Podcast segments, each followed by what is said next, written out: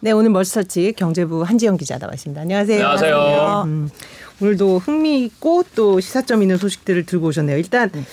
그 연말이어서 이제 요새 백화점들 많이 가는데 네. 올한해 백화점들 실적이 어땠어요? 음. 올해 네. 뭐연 매출 1조 달성하는 음. 그런 백화점 점포가 10개 이를 거다 이런 전망이 지금 나오고 있어요. 네. 지난해 다섯 개였는데 거의 두 배 수준으로 와. 지금 예. 그러니까 뛴 이것도 거고. 사실 보복 소비의 그 영향이겠죠, 그죠? 그렇죠. 네. 더 명품 소비가 늘어나면서 보복 소비로 이렇게 좀 했는데 코로나 초기에는 뭐 백화점이 사실 잘 안 되다가 음. 말씀하신 보복 소비랑 또뭐 백신 접종, 뭐 with 코로나 이거 진행되면서 사실 좀 호재가 있었고요. 음. 그러면서 이제 뭐 명품 매출도 많이 늘어서 그런지 그러니까 막 아, 좀 이따 얘기를 할 건데 음. 원래 여자 중심으로 거의 이제 백화점이 좀 여자 손님이 많은데 네. 그러니까 지금 백화점들이 남자 명품관을 이제 확대를 하고 있다. 뭐 이런 내용을 조금 이따 예, 전해드리고요.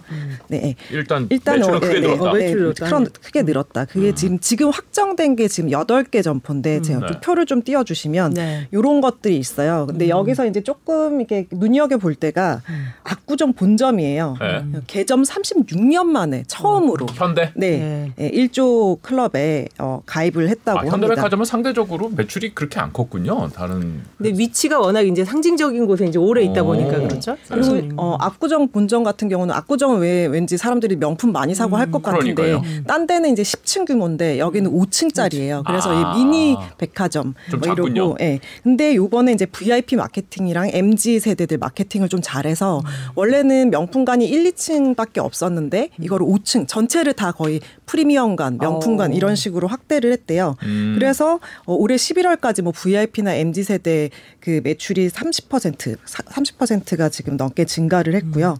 네, 지금 그런 상태입니다. 그러니까 네. 보니까 지금 부산 쪽은 굉장히 많이 어, 명품이 대구, 팔고 부산 예. 뭐 이런 데도 그리고 있네요. 이제 판교도 사실 IT 기업들이 많이 몰려 있어서 이제 씀씀이가 큰 곳으로 알려져 그리고 있잖아요. 일단 매장이 큰 데가 잘 되네요. 네, 네. 판교점도 그렇고 그렇죠. 센텀 시티 이런 데도 되게 큰 매장이잖아요. 네. 아, 목동점은 없네요. 저희가 좀 여기는 좀 큰데. 저희가 소비를 좀 더 해야 될 것 같습니다. 아, 예. 목동이 부진하네요. 어. 화이팅. 이거 화이팅 아니면 진짜 말씀 한번 중에 해봤습니다. 있었지만 어 그러다 보니까 진짜 거의 뭐 명품 브랜드가 거의 뭐 꽉 찰 정도로 네, 이렇게 그렇죠. 이렇다면은 그 명품 브랜드 안에서도 이제 남성을 겨냥한다든지 MZ를 겨냥한다든지 이런 일이 벌어지는 것 같아요, 그죠? 네, 네. 남- 최근에 이제 남성 전용 명품관 아까 말씀드렸듯이 많이 늘고 있는데 최근에 남성 전용 명품관이 있어요. 네, 제가 저도 이제 최근에 조금 이렇게 백화점에 갔는데 네. 옷을 입으러 들어갔는데 어 이렇게 조금 핏이 여자 핏이 아니지라고 네. 해서 어 여자 거는 어디 있어요? 그랬더니 따로 아, 있다는 거예요. 매장이 따로 어 여기는 따로? 남성 전용이다라는 거예요. 그래서 아, 되게 어 원래 가셨군요. 언제부터 이랬지? 남성 전용이 막 있었나? 저도 네. 되게 좀 의아해했었는데 음. 그 요즘에 이제 뭐 아까 말씀드렸듯이 원래는 여성 음. 고객 비중이 절대적인데 지금 남성 뭐 제품들을 많이 이게 뭐 현대백화점 압구정 본점 같은 경우는 예, 남성 명품 전용 전문관이 지금 지난해 6월에 들어섰는 거든요. 음. 근데 이제 2030 고객 매출이 지난해보다 80% 이상 늘었대요. 예. 와. 그리고 네. 남성들이 정말 지금 보시는 거는 이제 그 현대백화점의 루이비통, 아, 현대백화점의 루이비통인데 이게 음. 원래 6월 달에 들어 올 6월 달에 지난 6월 달에 이제 명품관 들어서 그런 거잘 되니까 루이비통도 어 우리도 입점해 볼까 그래서 올해 6월 달에 입점을 시키고 나서 네. 지금 6개월도 안 됐는데 어 무역센터점에도 할래라고 해서 무역센터점? 예, 무역센터- 남성용 루이비통 매장. 네 남성용 루이비통 아, 그런 데가 있어요. 저, 저도 처음 알았는데 정한원서님은 안 가시나 보죠. 저는 이게 최근 목동점밖에 안 들어 가봐서 최근 들어서 생기니까 일조가 안 되는 거예요. 네네. 그래서 오. 그래서 무역센터점도 7층 전체 자체를 남성 명품으로 그냥 만들어 버리는 음. 전문 관으로 리뉴얼을 한- 하기로 했고요. 음. 또 이것뿐만 아니라 롯데백화점도 지금 본점 5, 6층 전체를 남성 명품관으로 만들어서 30개 넘는 그 매장이 지금 입점을 한 상태래요. 그리고 뭐 잠실점도 전문 매장 신설을 했고요. 갤러리아도 압구정 명품관은 지난 4월에 이제 몇개 어, 남성 전용 매장이 생기고 지금 거의 남성 전용 명품 매장을 지금 확대를 하고 있습니다. 근데 우리가 바뀌었네요. 그냥 맞아요. 상식적으로는 여자들이 좀 더 쇼핑에 적극적이고 씀씀이가 네. 크다고 생각을 하는데 네, 네. 이렇게 잘 되는 이유가 뭐예요, 남성 쇼핑? 지금 뭐 사실 남성들도 이제 꾸미기 시작했다. 원래 사- 뭐 신조어라고 해서 좀, 좀 되긴 그쵸. 했는데 그루밍족이라고 아, 그쵸. 이게 예, 외모가 경쟁력이다. 이래서 뭐 패션이나 뭐 미용에 아낌없이 시간과 비용을 투자, 투자하는 남성들을 가리키는데 요즘 이제 유튜브 같은 거 봐도 뭐 연애 이제 상담해주는 유튜브 같은 걸 봐도 약간 여, 여자 이렇게 코치가 이렇게 얘기를 해요.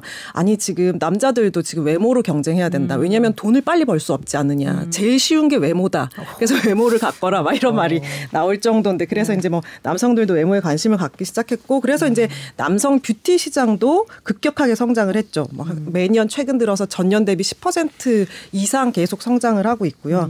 뭐 또 보면은 예전에는 귀찮다고 all-in-one으로 되게 로션 많이 나왔잖아요. 네. 근데 요즘 보면 eye cream, 남성용 eye cream까지 나오더라고요.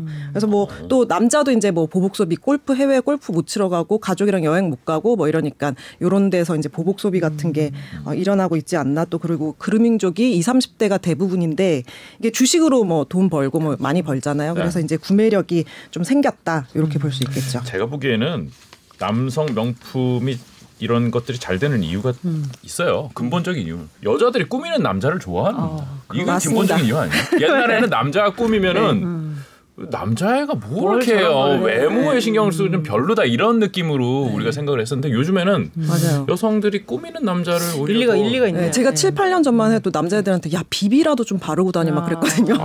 우리도 눈이 있다 막 그랬었는데 요즘에는 많이 바르고 다녀요. 그렇죠. 그러네요. 화장을 하는 경우도 꽤 있고요. 남자들이 깨달았어요 이제 외모가 그렇게 중요하다. 네.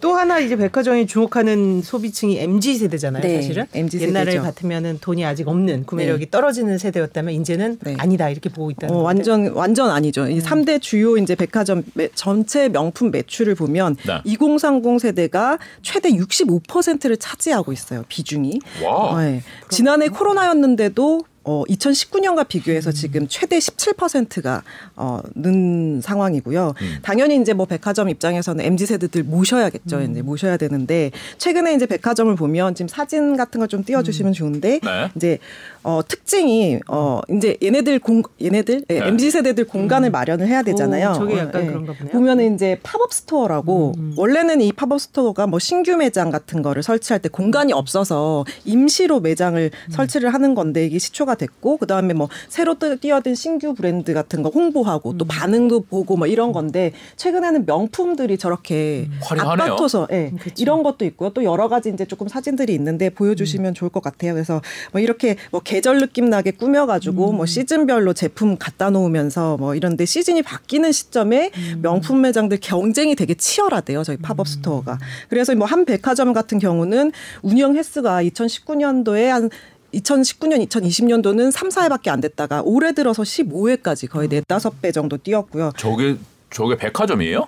백화점 네, 이제 네, pop-up pop-up, pop-up store로 store를 예, 저렇게 한 설치를 거예요? 한 거고요. 그다음에 또 다른 백화점은 내년 1분기까지 마감이 됐대요. 아예 pop-up store 일정이 마감이 됐고 또 이 현대백화점 같은 경우는 뭐 VIP 멤버십 2030을 위한 VIP 멤버십 시작을 해서 83년 이하 고객이 뭐 직전 연도에 2천만 원 이상 구매를 하면 뭐 이게 선정을 하는데 따로 이제 공간도 마련하고 뭐 그랬죠.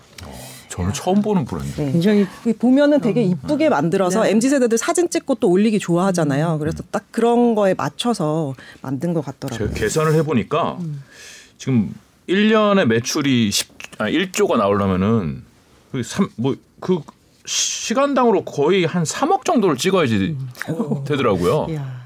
영업을 생각하면은. 이제 단가들이 높은 명품이 네, 시계 그래서 뭐 롤렉스 하나 어, 좀뭐 약간 뭐 위화감이라고 할 수도 대단하네. 있지만 네. 이거는 또 이제 현상이 드러나고 있는 부분이다 보니까 저희가 뉴스에서도 또 짚어드리고 소비를 하는 것 자체가 뭐 부정적인 건 아닙니다만은 어쨌든 유통업체 입장에서는 좀 더 돈이 되는 소비층을 겨냥하기 마련이어서 이런 경향은 뭐 조금 지속되지 않을까 그런 생각을 하게 되네요. 예. 그러니까요. 3억, 아, 뭐, 뭐몇 천만 원짜리 이렇게 지르면서 온라인 쿠팡에서 사기는 좀 부담스러워서 백화점 가는 거 아닌가라는 생각이 좀 들긴 해요. 다 온라인으로 넘어가는데. 네. 예. 뭐 백화점 입장에서는 그 온라인으로 아 덜 넘어가는 그 명품을 겨냥할 수밖에 없는 그런 네. 입장도 이해 이해가 되기도 하고요. 예. 다음 소식 한번 보겠습니다. 비트코인 얘기 한번 해볼게요. 네. 오늘 사실 FOMC 저 결과 나오고 불확실성이 좀 사라졌다고 봐, 서 네. 비트코인 가격은 좀 뛰었어요. 오늘 밤사이에 팍 뛰었더라고요. 네, 팍 뛰었더라고요. 네, 네. 그랬는데 지금 비트코인이 전체 채, 채- 전체 공급량의 한 90%까지 채굴됐다 이런 주장이 제기됐다는데 내용은 어떻습니까? 예. 네, 아, 사실 뭐 지난주에 이게 정식 화폐로서 가치가 있느냐 없느냐 네. 제가 막 이렇게 얘기를 했는데 관심이 좀 없으신 것 같아서 아, 관심 없어요. 모르냐 내냐 관심이에요. 제가 그래서 오늘은 이제 정성문 아나운서를 위해서 네. 제가 어뭐 그래서 사봐라 이 네. 문제에 대해서 좀 얘기를 해보려고 아, 그래서 예. 한 매체가 이제 클라크 무디라는 분석 플랫폼 자료를 가지고 쓴 건데요. 음. 비트코인이 원래 2,100만 개로 한정돼 있는데 이게 원래 채굴을 다 하려면 130년 정도 걸린다고 하거든요. 근데 네. 이게 이제 12년 만에 이제 대부분 90%가 다 채굴됐다는 그런 내용입니다. 아, 음. 그래요. 네. 사실 이 비트코인이 그 가치를 인정받는 제일 중요한 게 이 희소성이잖아요. 네네. 사실은 더 이상 안 나온다. 안 나온다는 거. 근데 그렇죠. 어떻게 이게 12년 만에 90%가 채굴이 될 수 있었을까라는 생각이 드는데. 네. 근데 뭐 아무튼 이렇게 되면은 뭐 헤지펀드나 중앙은행 같은 이 대겨, 대형 기업에서 이뭐 급증하는 뭐, 뭐 비트코인 수요를 공급이 따라갈 수가 없기 때문에 공급 충격이 불가피하다 뭐 이렇게 진단을 하면서 어 이게 희소성이 더 높아져서 가격이 뭐 말씀하신 대로 희소성이 더 높아지니까 더 붕괴가 돼서 어 이렇게 미국 달러화가 이제 완전히 붕괴되는 수준까지 이제 가격이 급등할 거다. 그러니까 올라갈 거다. 이렇게 분석을 내놨어요. 또 네. 이제 뭐 유통되는 비트코인 공급량 대부분이 판매 이력이 거의 없는 기업이 이제 보유를 하고 있는데 앞으로도 이게 더 안 팔 것이다. 그런 경향이 더 높아질 것이다. 뭐 이렇게 했고요. 또 지난해 12월 보고서를 인용을 하면서 그러니까 유통되는 비트코인 공급량이 78%가 비유동성이다. 이것도 똑같은 말이에요. 대부분 팔 생각이 없다. 뭐 이런 내용을 어, 소개를 했는데 네. 이, 이 매체는 이제 비트코인이 얼마나 희귀한지 깨닫기 시작하면서 이 완전히 새로운 수준의 포모가 뒤따를 것이다. 이 포모라는 게 일종의 공포인데, 네. 그러니까 뭐 추가 이익이나 뭐 이런 거를 나 나는 못 내면 어떡하지, 나는 네. 못 가지면 어떡하지 이런 소외된다는 뭐 불안감, 두려움이라고 하네요. 그런 것들이 추가적으로 또 가격을 더 올릴 것이다 이런 전망인 것 같은데요. 그렇죠. 그렇죠. 예. 그러면 그 논리대로라면 이제 계속 가격은 올라갈 수밖에 없다는 건데 네. 그렇게 봐야 되나요? 지금 이거는 상상 초월하게 올라갈 네. 것이다. 뭐이 그렇죠. 얘기네요. 네, 그런 거죠. 네. 네. 그런데 뭐 이론대로라면 이 설계대로라면 지금 130년 뒤인 2140년까지 채굴이 완료되려면 나머지 10% 가지고 이제 나눠 먹어야 된다. 이렇게 되면은 희소 성 더 어, 높아지고 비트코인 가격이 더 높아지게 되겠죠. 근데 또 이게 이론과 현실이 좀 다른 게 지금까지는 이제 보면은 공급 부족으로 이 비트코인 악재가 되- 됐거든요. 뭐 중국이나 인도에서 가상화폐 거래랑 뭐 채굴 금지를 했더니 어, 비트코인 가격이 급락을 했고 아, 채굴을 안 하는데 오히려 그 가격은 내려갔다. 그렇죠. 어, 네. 예. 그래서 이제 희소성보다는 음. 그렇죠. 제도적인 문제. 예, 음. 유통 그리고 또 유통 거래가 제한된다는 그런 이 오히려 투, 이런 거에 투자 심리가 음. 위축이 더 크다는 거죠. 그래서 아무래도 이제 주식보다 위험 자산이고 올해만도 이제 국내에서 보면은 3천만 원에서 8천만 원 갭이 그렇죠. 이렇게 차이가 많이 났었잖아요. 기본적으로 뭐 이제 변동성이 큰 자산이고 자산이 많냐라는 뭐 자산은 맞습니다. 화폐에 대한 것은 이제 이론이 있지만 그래서 아무래도 지금 말씀하신 것처럼 희소성에 대한 부분만큼 어떤 제도적인 변화라든지 뭐 이런 부분에 더 영향을 받고 있는 것 같아요. 네. 심지어 어떤 유명인의 발언으로도 영향을 많이 받잖아요. 그러니까 그 그것도 이게 얼마나 사실 변동성이 큰 자산이라는 하나의 그렇죠. 방증인데 거의 이 네. 시장만 놓고 보면은 일론 머스크가 중앙은행장이에요. 네. 여기. 파월이네요. 그죠? 네. 네. 아, 뭐 이번에. 또 뭐 얘기를 했어요? 네, 일론 머스크가 이번에 또 테슬라 판매하는 음. 뭐 상품을 살 때 도지코인을 쓰게 해주겠다. 뭐 이렇게 트위터에서 얘기를 했는데 이제 네. 트위터 좀 띄워주시면 14일, 그 현지 시간으로 이제 14일에 좀 밑에 거죠. 음. 어 이제 도지코인 어 쓰게 해주겠다. 뭐 이런 도지코인으로 건데. 그러니까 테슬라에서 판매하는 상품 네. 일부를 살수 있을 것이다. 뭐 네, 이런 네. 얘기인 거죠. 네, 네. 그러면서 어떻게 되는지 그래서 보자 뭐 뭐, 이- 이런 표현 썼는데 그렇죠. 음. 그 이후에 이제 이 얘기한 이후에 어, 도지코인 가격이 0.16달러에서 38% 폭등을 했어요. 음. 그래서 이제 어, 좀 약하네요. 머스크 말빨 이제 좀 잘 안 먹히나요? 근데 도지코인. 자체가 약간 이제는 조금 잡코인에서도 네, 조금 그러니까. 신뢰를 좀 떨어 네, 네. 잃은 상태이기 때문에 예. 비트코인 얘기했었으면 뭐확 이제 영향을 미쳤을 텐데 이제 뭐 네.